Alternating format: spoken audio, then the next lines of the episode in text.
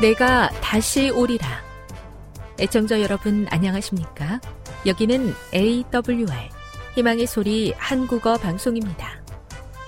본 방송은 천국 복음을 온 세상에 전파하기 위해 제7일 안식일 예수 재림교회가 설립한 세계 방송망입니다. AWR 희망의 소리는 유럽, 라틴 아메리카, 아프리카, 러시아, 아시아의 방송망을 통해 전 세계에 복음을 전파하고 있습니다. AWR 아시아 희망의 소리 방송국은 한국어 방송을 매일 5시간씩 송출하고 있습니다. 희망의 소리 방송은 인터넷과 스마트폰을 통해서도 언제나 청취하실 수 있습니다. 들으실 수 있는 인터넷 주소는 awr.org입니다. 유튜브로는 awr 코리아로 검색하시면 됩니다. 이 시간 희망의 소리 한국어 방송과 함께 보람있고 유익한 시간 되시기 바랍니다. 내가 다시 오리라. 여기는 AWR 희망의 소리 한국어 방송입니다. 주파수 안내입니다. 괌에서 송출하는 우리 방송은 한국 표준시로 밤 9시에 9895kHz로 밤 11시에 9800kHz로 다음날 오전 6시에 9695kHz로 각각 1시간씩 방송하고 있습니다.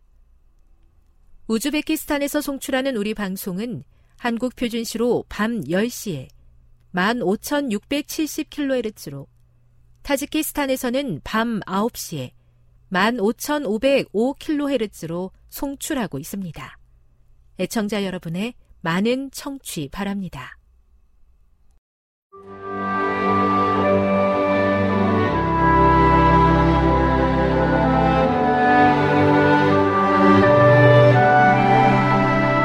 읽어주는 교과 제5과 극심한 시련 7월 30일 안식일의 일몰 시간은 오후 7시 43분입니다. 기억절입니다. 여호와께서 그에게 상함을 받게 하시기를 원하사 질고를 당하게 하셨은즉 그의 영혼을 속건제물로 드리기에 이르면 그가 씨를 보게 되며 그의 날은 길 것이요 또 그의 손으로 여호와께서 기뻐하시는 뜻을 성취하리로다. 이사야 53장 10절 저명한 그리스도인 작가 루이스는 아내가 죽어가고 있을 때 이런 말을 했다. 나에게 닥친 큰 위험은 하나님의 존재를 부인하는 것이 아니라 그분을 무서운 분으로 생각하려는 유혹에 빠지는 것이다. 내가 가장 두려워하는 결론은 결국 하나님은 계시지 않는구나 라고 생각하게 되는 것이 아니라 결국 하나님은 이런 분이시구나 하고 오해하는 것이다. 상황들이 참으로 고통스럽게 전개될 때 어떤 이들은 하나님을 완전히 거부해버린다. 다른 어떤 사람들은 루이스와 마찬가지로 하나님에 관한 견해를 바꾸고자 하는 유혹을 받으며 그분에 관한 온갖 부정적인 상상을 하게 된다. 문제는 이것이다. 하나님께서는 과연 얼마만큼의 시련을 허락하시는가? 하나님께서는 당신의 백성들을 그 아들의 형상으로 꼴짓는다는 궁극적인 목표를 이루시기 위해 어느 정도의 시련을 감당하게 하실 것인가? 이번 주 학습 포인트입니다. 하나님께서는 왜 사랑하는 이들로부터 오해받을 위험을 감수하시는가? 우리를 그 아들의 형상대로 꼴짓기 위하여 하나님께서는 얼마나 많은 오해를 감당하실 것인가? 학습 목표입니다. 깨닫기. 극심한 시련 가운데 하나님이 너무 멀리 계신 것처럼 보일지라도 여전히 인도하고 계신 하나님이 계심을 깨닫는다. 느끼기. 시련 가운데 우리와 항상 함께 하시겠다고 말씀하시는 하나님의 약속에 감사한다. 행하기. 우리 앞에 닥친 시련의 이유와 목적을 온전히 깨닫지 못할지라도 하나님을 신뢰하며 믿음으로 살아간다. 다음의 내용을 안교 소그룹 시간에 함께 토해 보십시오. 1. 삶의 고통으로 인해 하나님이 너무 멀리 계신 것처럼 느껴졌던 때가 있으십니까? 2. 하나님께서 아브라함에게 하나뿐인 아들을 제물로 바치라고 하신 이유는 무엇입니까? 3. 하나님께서는 이스라엘 백성들을 당신께로 되돌리시기 위해 어떤 방법을 사용하셨습니까? 4. 욥은 자신에게 닥친 시련에 어떻게 반응했습니까? 5. 바울이 시련 중에도 끝까지 믿음 위에 굳게 설 수 있었던 비결은 무엇입니까? 6. 이사야 43장 1에서 7절에서 하나님께서 우리에게 주시는 약속은 무엇입니까? 7. 극심한 시련 가운데서도 함께 하시는 하나님의 은혜를 발견할 수 있는 영적인 안목을 갖기 위한 비결은 무엇일까요? 결론입니다. 극심한 시련을 만날 때 하나님께서 너무 멀리 계시는 것처럼 느낄 수 있습니다. 하지만 그 순간이 하나님을 향한 우리의 믿음을 더 확고히 할 수 있는 기회임을 기억해야 합니다. 비록 지금은 우리가 겪는 모든 시련을 온전히 이해할 수 없을지라도 하늘에 가면 하나님께서 우리에게 그 시련을 허락하신 이유를 알게 될 것입니다. 그때까지 하나님의 임재를 느끼며 믿음으로 살아야 합니다.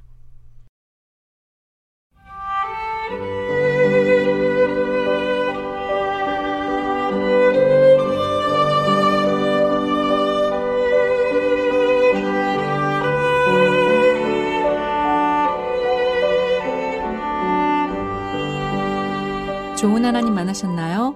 삶 가운데서 만난 하나님의 사랑, 말씀 가운데서 만난 하나님의 사랑을 나누는 LT 시간. 저는 이영미 집사입니다. 오늘은 욥기 1장 1절부터 12절에 있는 말씀을 함께 나누도록 하겠습니다. 기도하기 전에 기, 어, 하나님께 감사하며 기도드리도록 하겠습니다. 주님, 오늘도 말씀을 나누기 전에 주님께 기도하고자 합니다. 주님, 이 시간 성령께서 와 계심으로 말미암아 하나님 말씀을 깨달아 할 수 있는 지혜를 밝히 보여주시고 또한 오늘 말씀을 통하여 주신 음성에 따라 순종하며 살아갈 수 있도록 도와주시옵소서. 우리에게 사단의 유혹이 정말 우리 약한 부분들을 뚫고 들어올 때 주님 언제나 주님께서 승리하신 것처럼 주님께 이 문제들을 가지고 가서 하나님을 굳게 신뢰함으로 인하여 이러한 모든 시험들을 이길 수 있도록 도와주시옵소서 예수님의 이름으로 기도드립니다. 네, 저는 이번 한 주 부부 세미나에 어, 남편과 함께 참석하게 되었습니다. 그동안 저는 어, 이런저런 교육을 받을 기회가 있었는데 아 이번에는 어, 상담자를 위한 부부 부부 행복 세미나라고 하셔서 함께 남편과 아침부터 참석하게 되었습니다. 그 세미나에서 가장 감동적이었던 것은 먼저 그 세미나를 강의하시는 목사님과 사모님의 본이 되는 아름다운 사역이었습니다. 그분들은 나이가 65세가 넘어 어, 진 분들로서 아, 먼저 두 부부가 함께 동역하는 모습을 보여주셨습니다. 어, 목사님은 어, 강의를 하시고 사모님은 밖에서 어, 수강자들을 위한 간식과 또 그리고 어, 점심 식사를 만나고 정성스럽게 준비하고 계셨습니다. 어찌나 정성스럽게 매 시간마다 주, 준비를 하시면서 어, 다른 어, 건강에 좋은 것들로 유익하게 준비하시는지 아, 정말 음식에서 감동받았고 또 강의하시는 목사님께 감동을 받게 되었습니다. 목사님께서 하시는 말씀 중에 가장 중요했던 것은 바로 결혼에 대한 의미였습니다. 결혼을 어, 결혼할 때왜 어, 양가 음, 그 신랑과 신부댁이 갈라져서 앉는지에 대한 질문을 먼저 하셨습니다. 그것은 바로 언약이라는 의미라는 것입니다. 성경적 의미에서 언약할 때 아브라함의 언약에 보면 어 쪼개진 그 고기 사이로 하나님께서 지나가시더라. 네, 정말 신랑 측과 신부 측이 따로 앉는 이유는 이 목숨을 걸고 이 언약을 지켜라라는 의미에서 이 결혼 예식이 이만큼 큰 중요한 의미를 갖는다고 하였습니다. 또 이제 음 가운데 어 택동천이나 흰천을 까는 이유는 어, 그 자리에 하나님, 가장 귀한 분이 와 계신다. 하나님의 임재의 자리라는 것이었습니다. 이런 의미들을 하나하나 배우면서 제 마음속에는 아, 하나님께서 남자와 여자를 만드시고 또 그 남자와 여자를 주례하셨을 때 이런 깊은 가정의 의미가 있구나라는 것을 깨달으면서 이 하나님의 사랑에 대한 하나님께서 인간에게 주신 그 행복에 대한 근본적인 원인은 이유를 알지 못할 때 아, 이 행복이 무엇인지 모르고 소중하게 여기지 않게 되는구나라를 깨닫게 되었습니다. 자, 오늘 본문은 욥기서 1장 1절부터 12절까지인데요. 말씀을 읽어 드리도록 하겠습니다. 우수 땅에 욥이라 불리는 사람이 있었는데 그 사람은 온전하고 정직하며 하나님을 경외하며 악에서 떠난 자더라. 그에게 아들 일곱과 딸 셋이 태어나니라.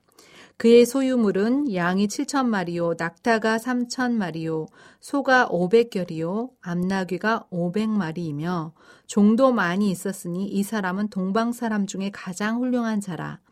그의 아들들이 자기 생일에 각각 자기 집에서 잔치를 베풀고 그의 누이 세 명도 청하여 함께 먹고 마시더라. 그들이 차례대로 잔치를 끝내면 욥이 그들을 불러다가 성결하게 하되 아침에 일어나서 그들의 명수대로 번제를 드렸으니 이는 욥이 말하기를 혹시 내 아들들이 죄를 범하여 마음으로 하나님을 욕되게 하였을까 함이라.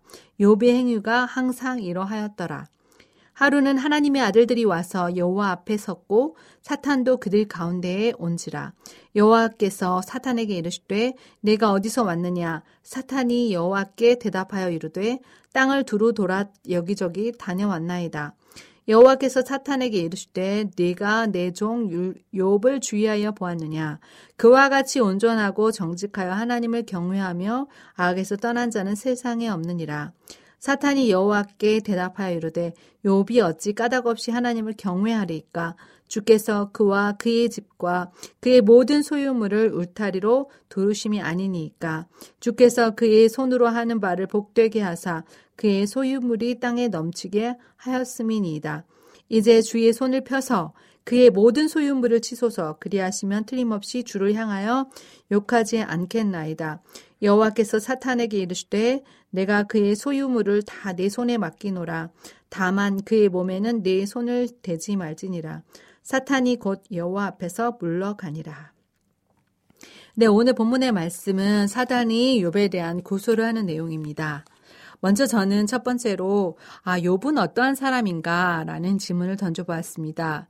먼저 욥은 외적으로 어, 성경 어, 욥기서 1장 1절의 표현에 보면 어, 그 사람은 온전하고 정직하여 하나님을 경외하며 악에서 떠난 자더라. 이 사람은 온전과 정직이라는 품성을 가지고 또한 하나님을 경외할 뿐만 아니라 악에서 떠난 사람이라고 하였습니다. 이게 욥을 대표하는 1장 1절의 말, 말씀입니다. 또한 욥에게는 어떤 어, 재산과 또 가족 관계가 어떻게 됐나 봤더니 욥에게는 아들 일곱과 딸 셋이 있었습니다. 10명의 자식이 있었습니다. 정말 자식이 많죠. 네, 영성이 깊은 사람이었을 뿐만 아니라 또한 그는 자녀의 축복을 받은 사람이었습니다. 세 번째로 그의 소유물을 봤더니 양 7천, 낙타 3천 마리, 소 500결이, 암낙이 500마리, 종도 많이 있고 심지어 그는 동방 사람 중에 가장 훌륭한 자라 정말 재벌 급인 그러한 부자였습니다. 동방 가운데서 정말 부자라고 손꼽히는 사람이었습니다. 정말 어찌 보면 다 갖춘 사람이죠. 영, 영성과 또 자녀의 축복과 또 재물에 있어서도 풍성하게 갖춘 사람이었습니다. 그 사람이 어 그러면 어떠한 생활을 살았는가라고 봤더니 그게 바로 사절부터 있는 내용들입니다. 자, 사절에 보면 한 일화가 있습니다.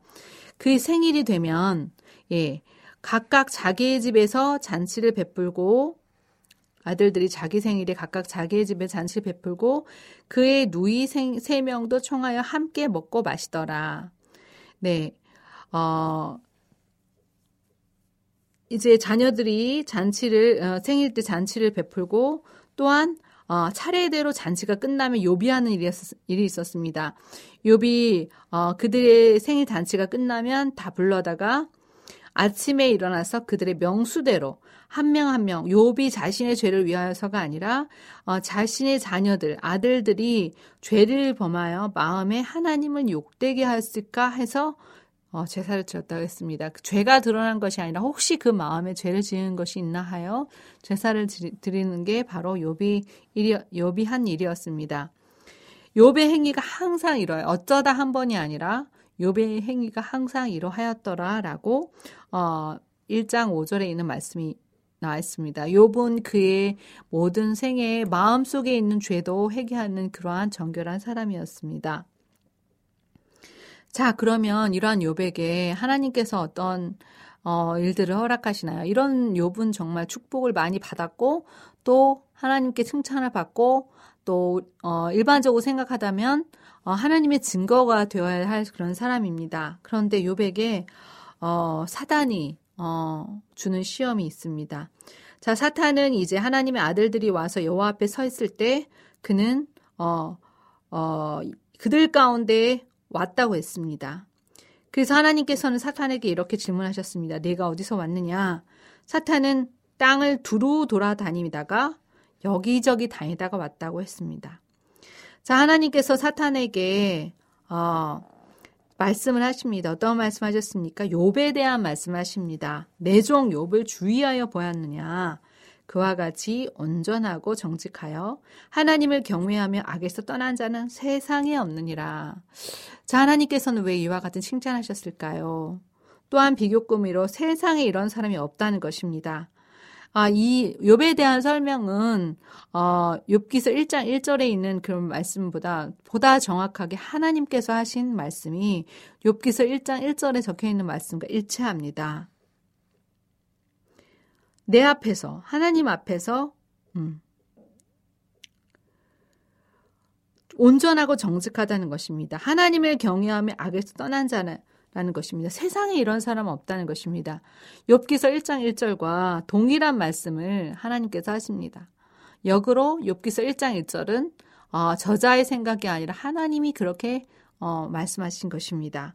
자, 하나님 보시기에 이렇게 온전한 사람이라고 할 수 있을 만큼 욥은 의로운 사람이었습니다. 그런 욥에게 어떤 시련이 닥쳤나요? 자, 먼저 이 하나님의 이런 극 칭찬에 대해서 어, 사탄은 이렇게 대답합니다. 욥이 어떻게 까닭없이 하나님을 경외할까요? 욥이 과연 하나님께서 어, 정말 주신 것이 없는데도 그렇게 하나님을 경외하는 것일까요? 이 말입니다. 다 이유가 있습니다, 하나님. 그렇게 축복을 많이 받았으니 욥이 하나님께 충성하는 거죠. 라는 답입니다. 어, 뒤에 있어서 어, 10절에 보면 어, 그의 집과 그의 모든 소유물을 울타리로 두르심이 아니니까 그의 손으로 하는 발을 복되게 하사 그의 소유물이 땅에 넘치게 하셨음입니다. 하나님께서 그의 집과 모든 소유물에 어, 정말 복되게 하셨기 때문에 그의 소유물이 다 땅에 넘쳤습니다. 넘치도록 되었습니다. 라는 말입니다. 자, 그래서 이제 하나님께 한 가지 제안을 하는데 어떤 제안이었나요? 자, 이제 축복하신 그 손으로 소유물을 다시 쳐서 그제 어, 치게 되면 틀림없이 주님을 욕할 것입니다. 하고 어, 사단이 어, 욥을 고소합니다. 저는 이 사단의 고소를 들으면서 내 자신이 어, 왜 하나님을 섬기는가라는 질문을 던져보게 되었습니다. 혹시 내가 하나님께서 나에게 주신 어떤 것 때문에 그분을 사랑하는 것은 아닐까? 그분께 예배하는 것은 아닐까? 정말 무엇 때문에라는 이유도 참 많습니다. 하나님께 하나님의 말씀, 하나님이 어, 음성을 듣는 것, 또 하나님을 섬기는 것은 저에게 매우 큰 유익이 됩니다. 마음의 안정을 주고 그 어떤 상황에서도 하나님을 신뢰하였을 때 하나님께서 내 길을 열어주신다는 걸 믿기에 하나님을 믿는 것입니다. 그런데 어, 이 답변에 대해서 하나님께서는 어, 음, 이 제안에 대해서 하나님께서는 자 사탄에게 이렇게 말씀하십니다. 내가 그의 소유물을 다 네 손에 맡기겠다. 그의 몸에는 그렇지만 손을 대지 마라. 사단이 곧 여호와 앞에서 물러가니라. 왜 하나님께서는 어, 어, 욥에 관한 모든 소유물을 사탄에게 맡기셨을까요? 그리고 한 가지 또 방지책으로 그의 몸에는 어, 손을 대지 말라고 하셨을까요? 사단은 어찌해서 이 말을 듣고 물러났을까요? 이런 세 가지 질문들에 대해서 생각을 해보게 되었습니다. 먼저 저는 첫 번째 그 그의 소유물을 다 네 손에 맡기노라. 사단이 이렇게 고소하였을 때 하나님은 욥이 자신을 신뢰할 것에 대해서 어, 하나님을 신뢰할 것에 대해서 온전히 믿으셨습니다. 그리고 그 소유물을 때문에 네가 욥이 나를 섬긴다고 하는데 그 소유물 네가 다 가져가도 욥은 나를 어, 잊지 않을 것이다 라고 하나님 편에서 욥을 신뢰한 것입니다.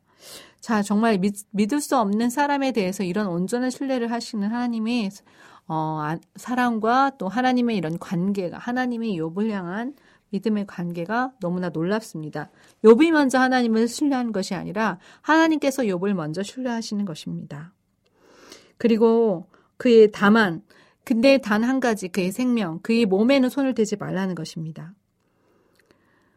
네, 이것으로 보아 복을 주시는 분도 하나님이시고 또한 이런 어, 시험을 주는 것은 하나님이 아니라 사단이 하는 것이고 또 그리고 어, 그의 몸에는 손을 대지 말라고 하니까 사단이라 할지라도 할 수 없는 것입니다. 저는 오늘 본문의 말씀을 보면서 하나님을 신뢰하는 것이 이런 것이구나라는 것을 알게 되었습니다. 기도하겠습니다. 주님, 욥처럼 신뢰하게 해 주시옵소서. 아버니, 아버지, 아버지처럼 신뢰하게 해 주시옵소서. 하나님과 우리의 관계에 그 사단이 끼어들지 못하도록 주께서 역사하여 주시옵고 온전한 하나님의 나라 이를 때까지 이 믿음을 유지할 수 있도록 인도해 주시기를 예수님의 이름으로 기도드립니다. 지금 여러분께서는 AWR 희망의 소리 한국어 방송을 듣고 계십니다.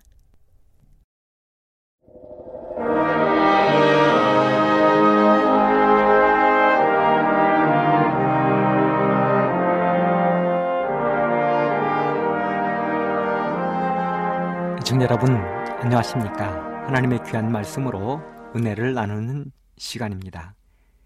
먼저 하나님의 말씀 요한계시록 20장에 있는 말씀을 읽어드리겠습니다.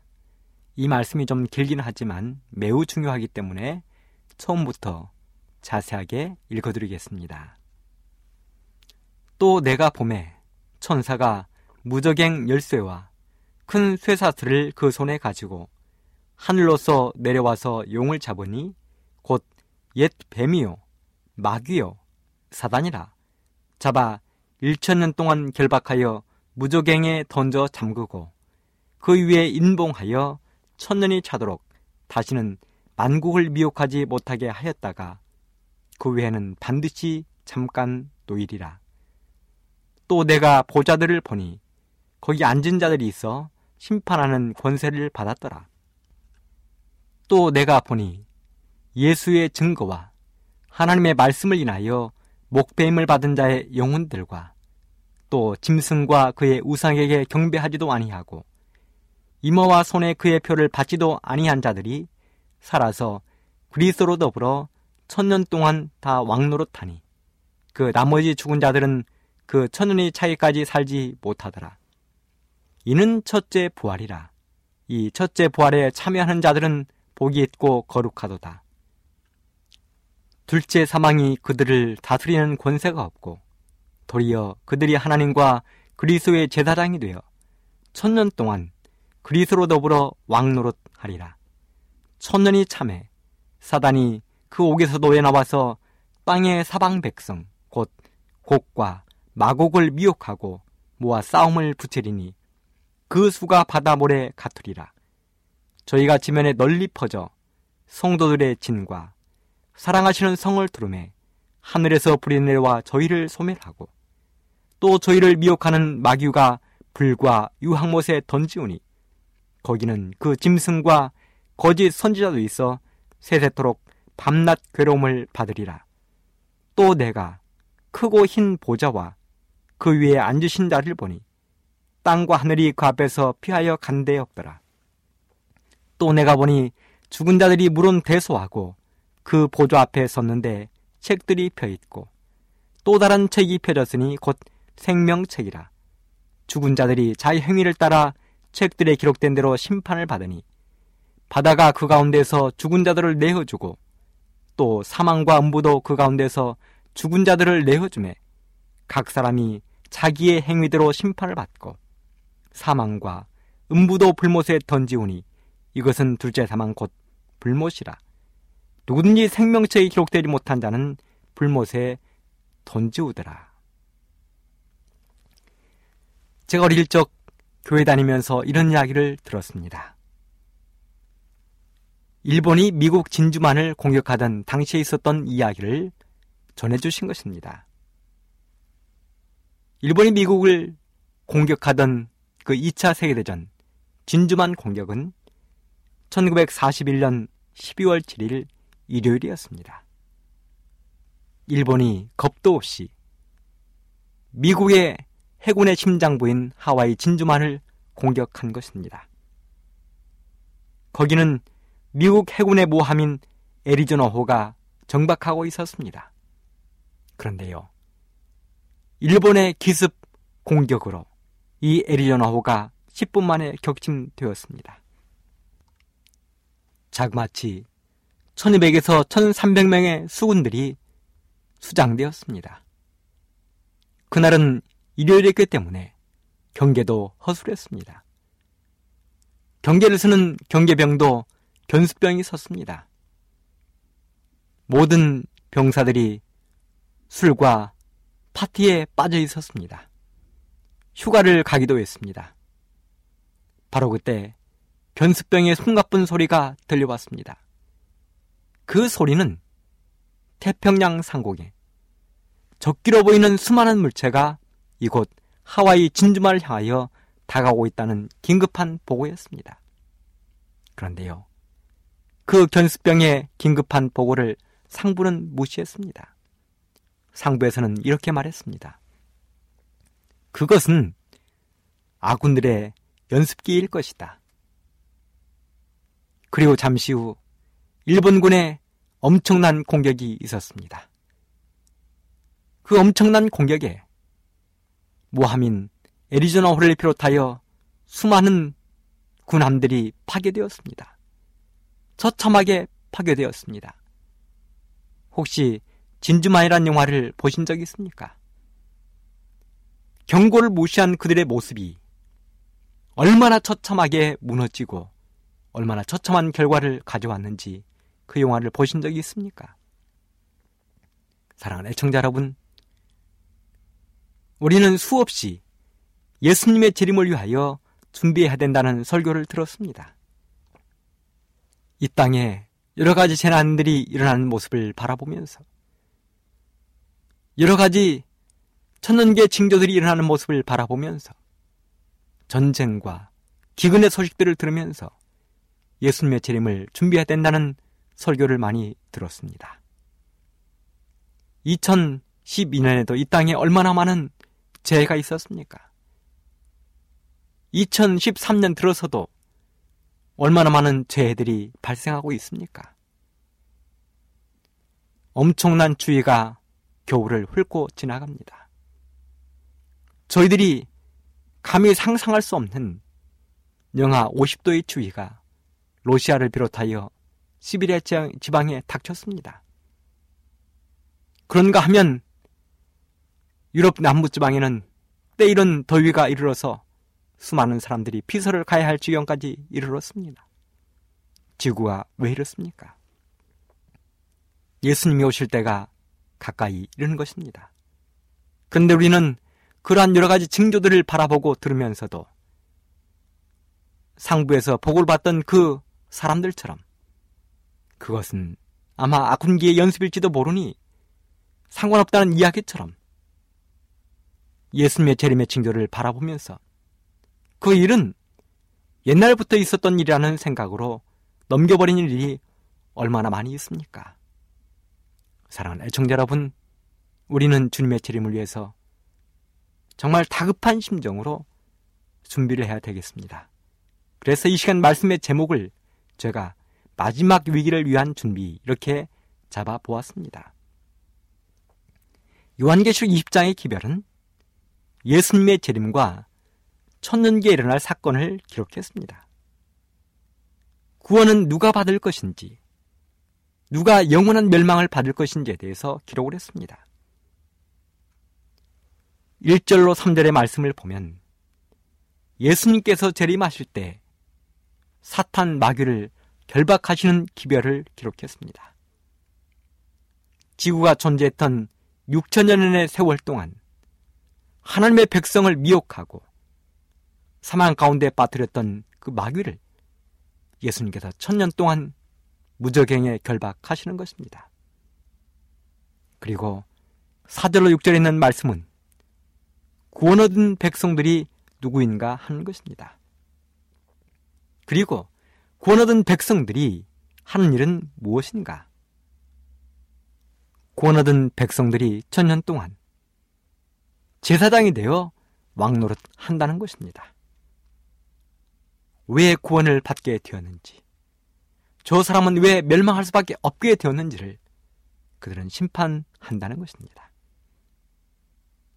7절로 10절 가운데 있는 말씀을 보면 천년기가 지난 후 예수님을 사랑하고 믿던 사람들이 하늘에 가서 천년 동안 왕노릇하고 심판하는 권세에 참여했던 그 사람들이 이제는 천년기가 지난 후 이 땅에 내려오고 사단과 예수님을 믿지 않던 사람들이 최후에 멸망당하는 모습을 지켜보게 되는 이야기입니다. 11절로 15절은 누가 구원 얻을 것인가? 바로 그 사람들은 예수님을 영접하고 예수님과 함께 동행했고 예수님의 십자가를 졌던 그 사람들, 예수님을 영접한 사람들이 바로 생명체에 기록되어 있다는 것과 그들이 구원을 받게 된다는 이야기를 기록하고 있습니다. 이렇게 중요한 그 예수 그리스도의 재림과 천년기, 또 악인의 멸망, 이러한 모습을 바라보면서 우리는 예수 그리스도의 재림을 어떻게 준비해야 되는가? 그리고 마지막에 사단이 우리를 무너뜨리기 위해서 엄청난 노력을 할 것인데 우리는 그 마지막을 위한 준비를 어떻게 할 것인지를 이 시간에 말씀드리고 싶습니다. 이 말씀은 1891년 하나님의 선지자인 엘린지 화이트께서 대총회 했던 그 연설을 중심으로 준비해 보았습니다. 화이트 부인은 연설문의 서두에서 이렇게 이야기했습니다. 사랑하는 형제 자매들이여.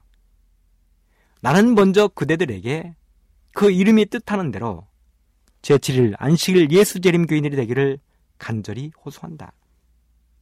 우리는 우리가 받은 기별의 근본 정신에서 이탈하게 될 위험이 있다. 이 말씀을 하시면서 마지막에 닥쳐올 위기를 위한 준비 사항으로 화이트는 다음의 다섯 가지를 제시했습니다. 첫째는 참되게 순종하는 자만이 타락하지 않을 것이라는 것입니다. 가래법은 기별 2권 368쪽에 이렇게 기록했습니다. 세상이 하나님의 율법을 무효로 할 때에 참으로 순종하는 의로운 자에게 어떠한 결과가 이를 것인가? 저들 역시도 악의 거센 물결에 휩쓸리고 말 것인가? 허다하게 많은 사람들이 스스로 흑암의 왕의 깃발 아래 있다고 해서 하나님의 계명을 지키는 백성들의 충성심이 흔들리게 될 것인가? 결코 그렇지 않을 것이다. 그리스도 안에 거하는 자는 단 한 영혼도 실패하거나 타락하지 않을 것이다. 주님을 따르는 추종자들은 이 세상의 어떤 주권자보다 높으신 권위자에게 저들의 순종심을 보일 것이다. 그렇습니다. 우리가 참되게 순종만 하면 아무리 사탄 마귀가 우리를 유혹할지라도 단 한 영혼도 실패하거나 결코 타락하지 않을 것이라는 사실입니다. 왜 그렇습니까? 예수님을 따르는 모든 추종자들은 이 세상의 어떤 주관자보다도 훨씬 높으신 권위자에게 자신들의 순종심을 보일 것이기 때문이라고 말씀했습니다. 그러면서 정말 거룩하게 순종한 한 순종의 모본자를 제시했는데 그 사람이 바로 갈렙입니다. 모세와 함께 이스라엘 백성들을 이끌고 가나안 땅을 향해 가던 충성스러운 종 갈렙입니다. 가레버분기별 2번 369쪽에 계속해 이렇게 기록했습니다. 믿지 않는 자들이 하나님의 말씀을 멸시할 때야말로 갈렙처럼 충성된 자들이 앞으로 나서야 할 때이다. 그때 저들은 자랑하는 일이 없이 의무의 자리에 굳게 설 것이며 비난 속에서도 요동되지 않을 것이다. 믿음이 없는 정탐꾼들은 갈렙을 죽이려고 하였다. 그들은 거짓된 보고를 가지고 돌아온 손에 돌들이 쥐어져 있는 것을 보았으나 그 사실이 그를 단념케 할 수 없었다. 그에게는 기별이 있었으며 그 기별을 전해야만 했던 것이다. 이와 같은 정신이 오늘날에도 하나님께 진실된 자들에 의해서 나타나야 할 것이다. 여러분, 갈렙이 누구입니까? 모세는 이스라엘 백성들을 데리고 가나안 땅에 들어가기 전에 12명의 정탐꾼을 가나안 땅에 들여보냈습니다. 그들은 가나안 땅에서 모든 것을 보고 돌아와야 했습니다. 군사는 얼마나 있는지, 살만한 땅인지, 그들은 이스라엘 백성들에 대하여 어떠한 마음을 가지고 있는지, 모든 것을 보고 돌아와야 했습니다. 긴 시간 동안 정탐을 마친 12명의 정탐꾼들이 돌아왔습니다. 그 중에서 10명의 정탐꾼은 참으로 공포스럽고 두렵고 떨리는 보고를 했습니다. 우리는 가난한 사람들 앞에 메뚜기라는 것입니다. 그 이야기를 듣고 모든 이스라엘 백성들이 두려워 떨었습니다. 모세를 원망했습니다. 하나님을 원망했습니다. 하지만 충성스럽던 종이었던 이 갈렙과 여호수아는 그들이 우리 앞에 메뚜기라고 이야기했습니다. 그 땅은 하나님께서 우리에게 주신 약속된 땅이라고 젖과 꿀이 흐르는 땅이라고 이야기했습니다. 이와 같은 사람들, 갈렙과 여호수와 같은 사람들이 마지막 때에 우리에게 필요하다는 것입니다. 나머지 10명의 정탐꾼들이 갈렙과 여호수아를 향하여 돌을 준비했을 때, 돌을 들여 치료했을 때, 그 돌을 두려워하지 않는 그 믿음, 하나님만을 바라보는 그 믿음이 마지막을 살아가는 우리에게 필요하다는 것입니다. 그들이 돌을 들고 왔습니다. 그때 하나님이 어떻게 하셨습니까? 민수기 14장 10절에 보면 온 회중이 그들을 돌로 치려 하는 동시에 여호와의 영광이 회막에서 이스라엘 모든 자손에게 나타나시니라. 그렇습니다. 갈렙이 위험에 처했을 때, 여호수아가 위험에 처했을 때 하나님께서 그들을 지키시고 보호하셨습니다.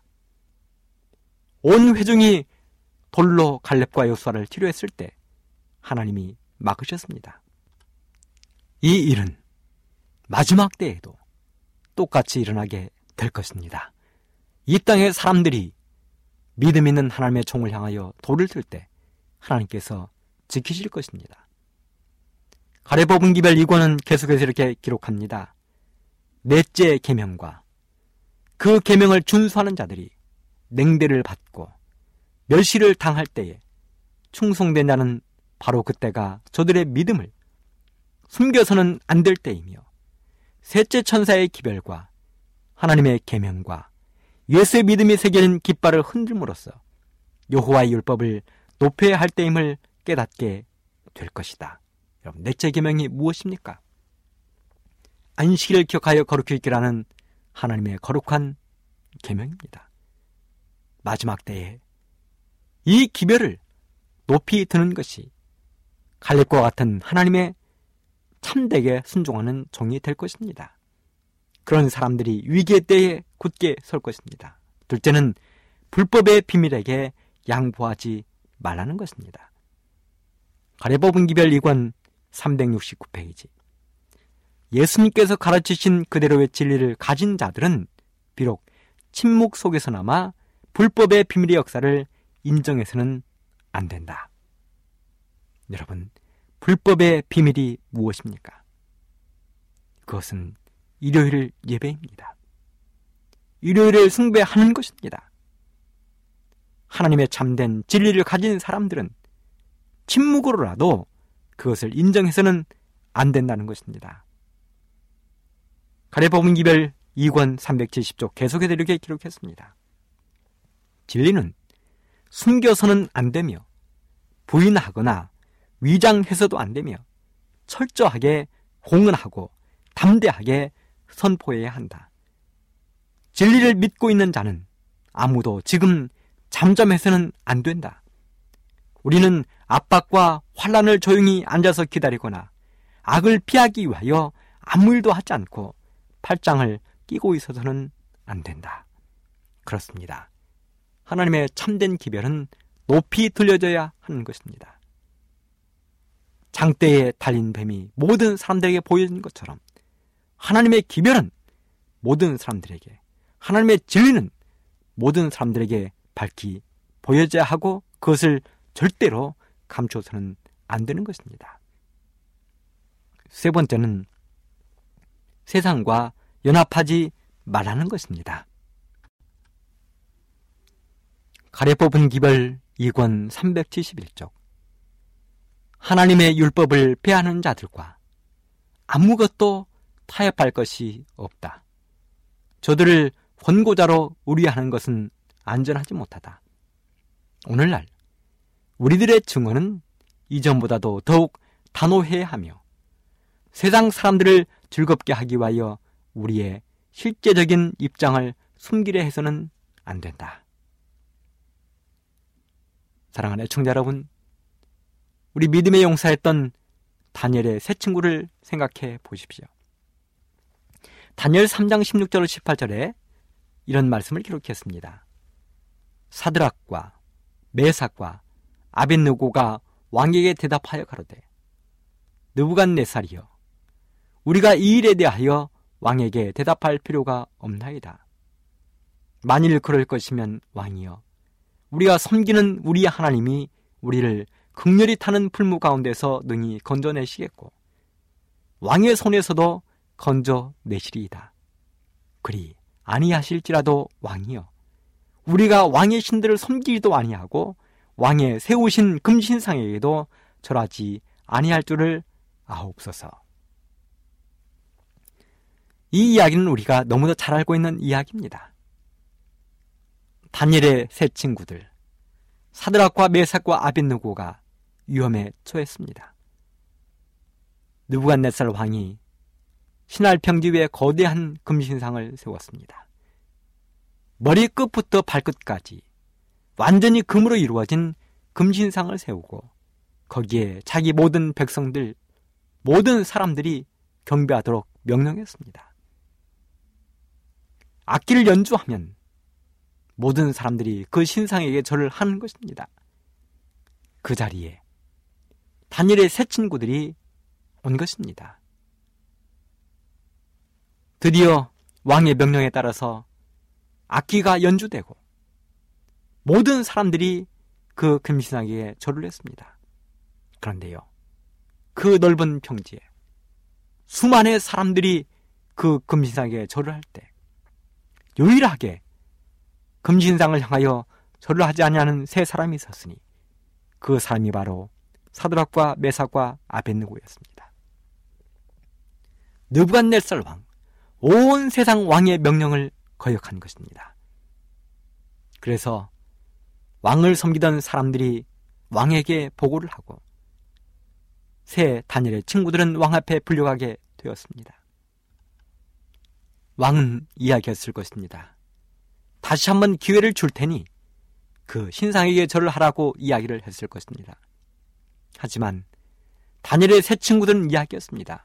왕이여, 우리가 절하지 않아야 하는 이 일에 대하여 왕에게 결코 대답할 필요가 없습니다.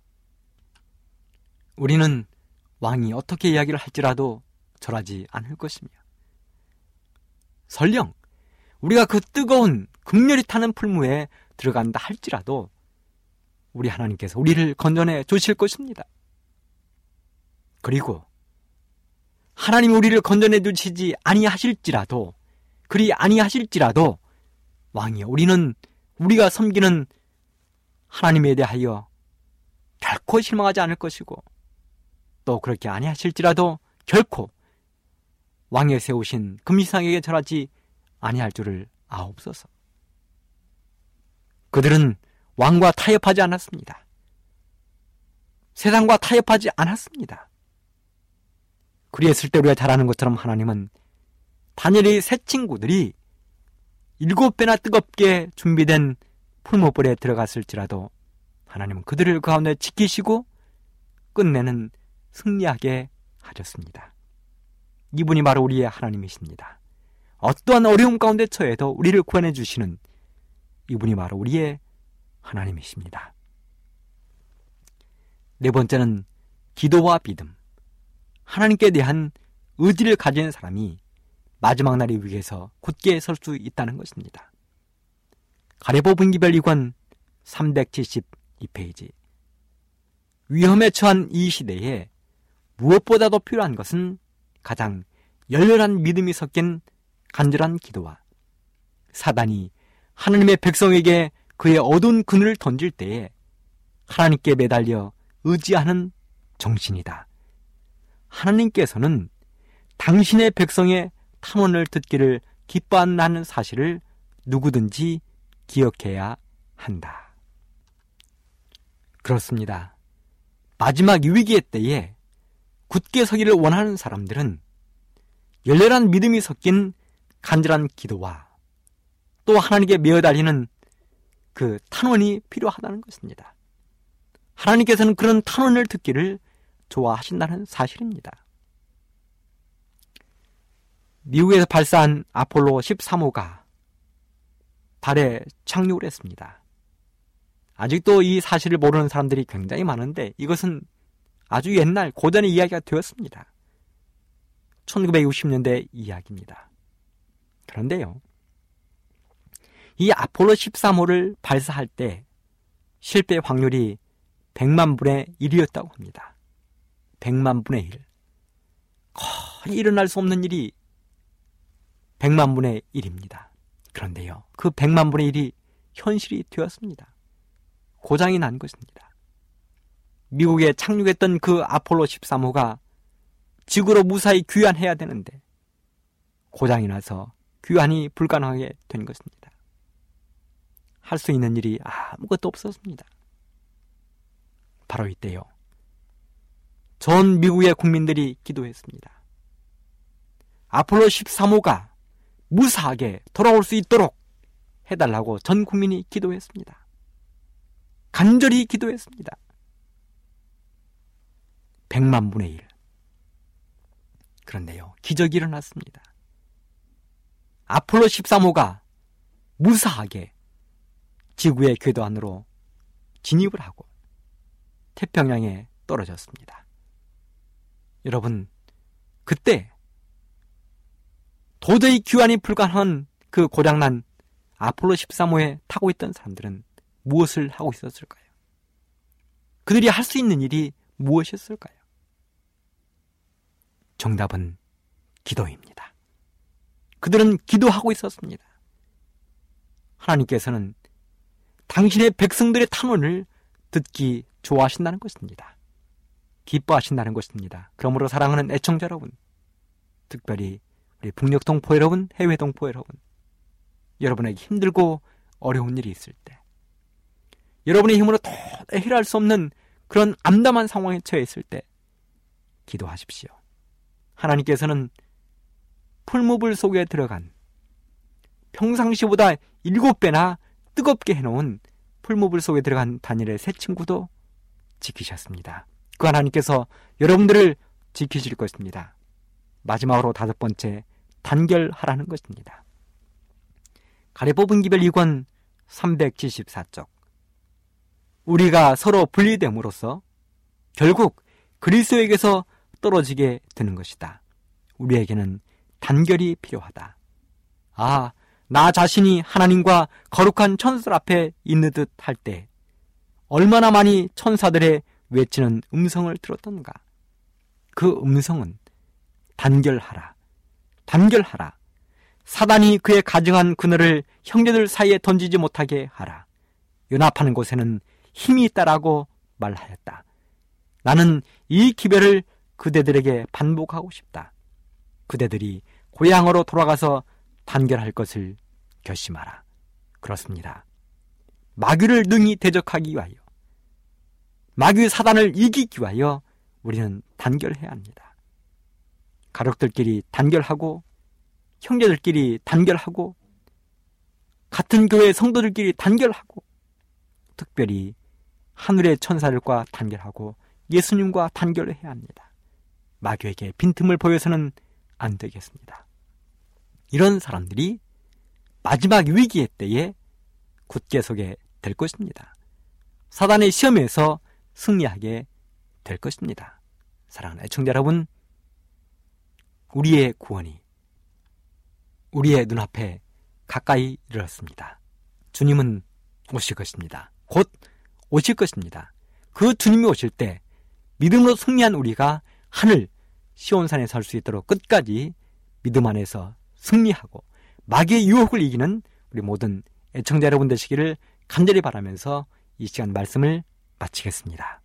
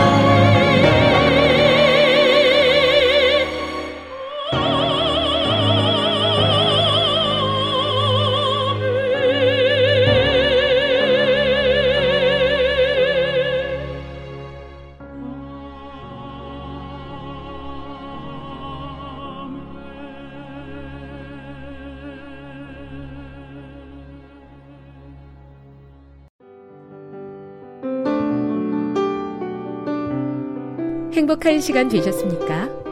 지금까지 여러분께서는 AWR 희망의 소리 한국어 방송을 청취하셨습니다. 방송을 청취하시고 문의를 원하시는 분은 우편번호 02461 대한민국 서울시 동대문구 이문로 1길 11 희망의 소리 방송부 앞으로 편지나 엽서를 보내주시거나 지역번호 02-3299-5296에서 8번으로 전화 주시기 바랍니다. 지금까지 함께 해주신 애청자 여러분들께 감사드립니다. 애청자 여러분, 다음 이 시간까지 하나님 안에서 늘 평안하십시오. 감사합니다. 내가 다시 오리라. 여기는 AWR, 희망의 소리 한국어 방송입니다.